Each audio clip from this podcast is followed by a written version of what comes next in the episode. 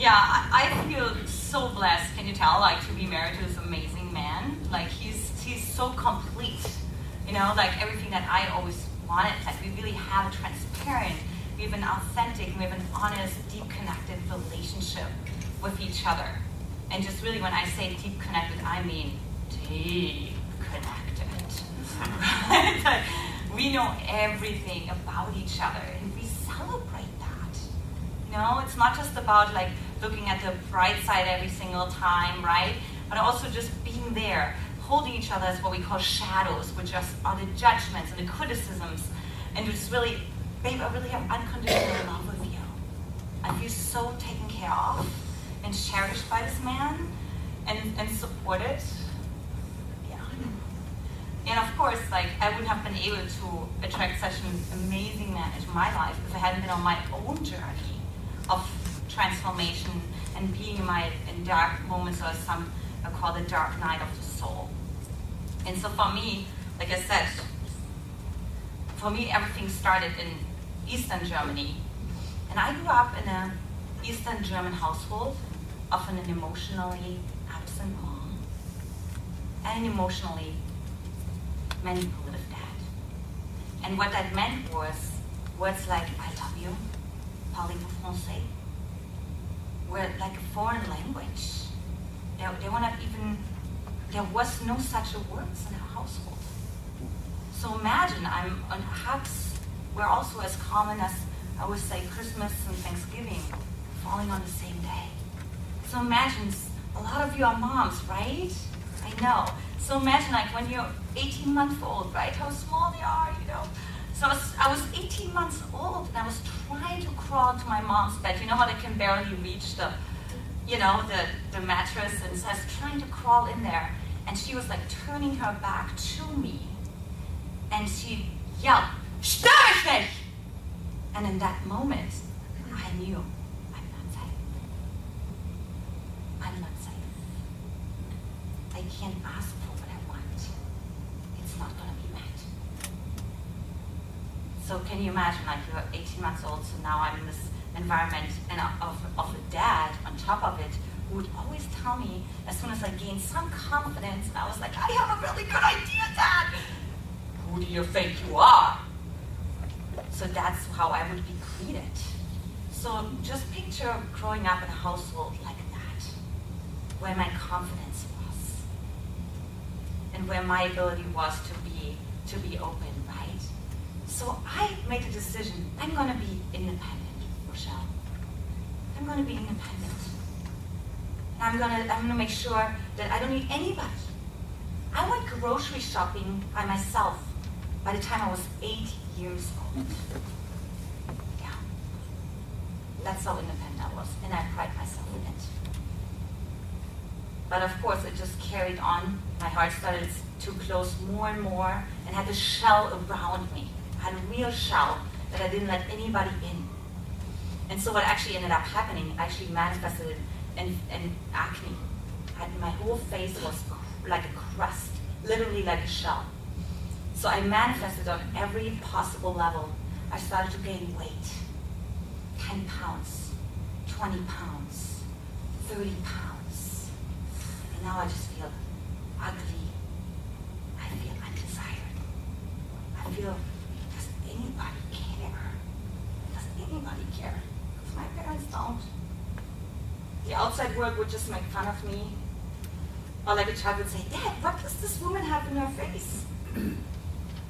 So I became even more insecure until I got to this point where I, I was really playing with that idea.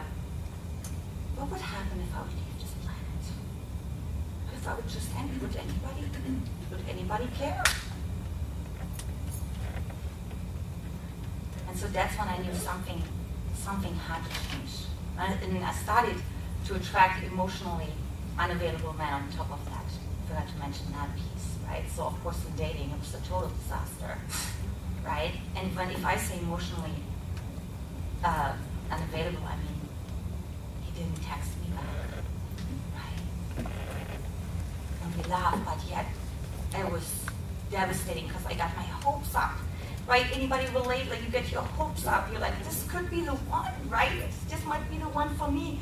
And then we're sitting there and uh, I'm waiting for the text message, and I analyzed my text message, right? And I called a friend and I said, like, did I say, should I have written it with a smiley face or should I have not said an exclamation mark, right? So I got so in my head about this, right? And nothing was working.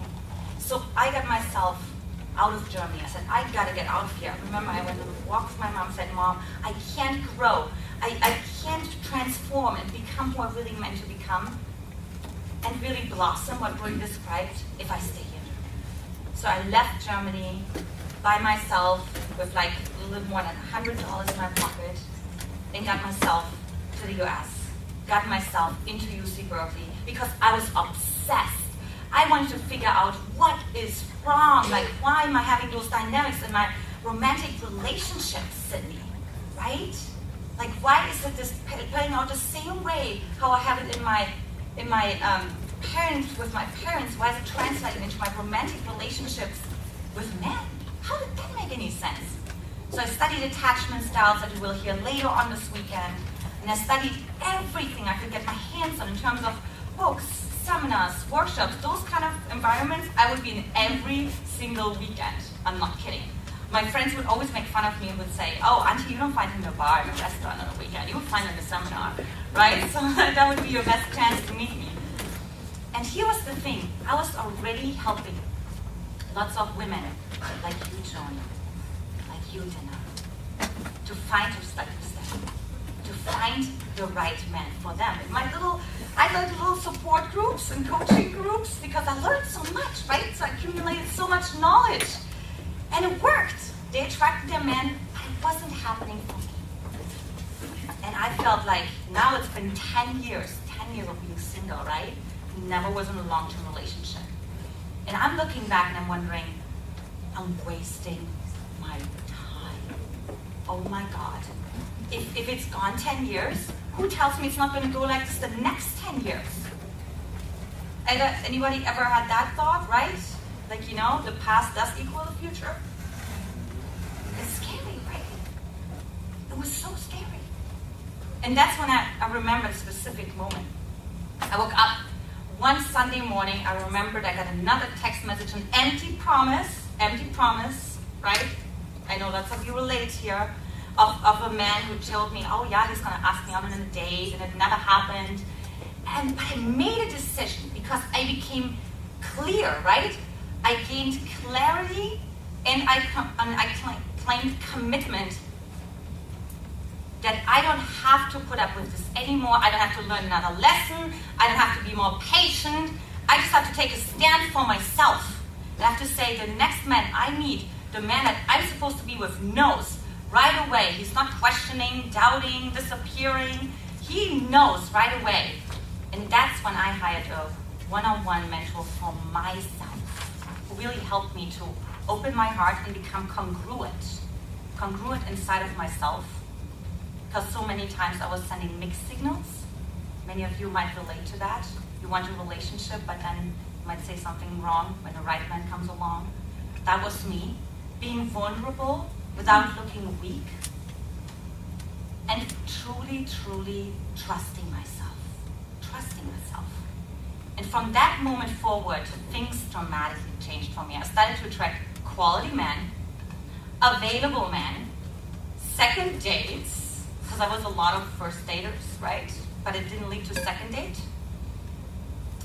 And eventually met this amazing man here right next to me. Popped out Yeah, you just popped out, right?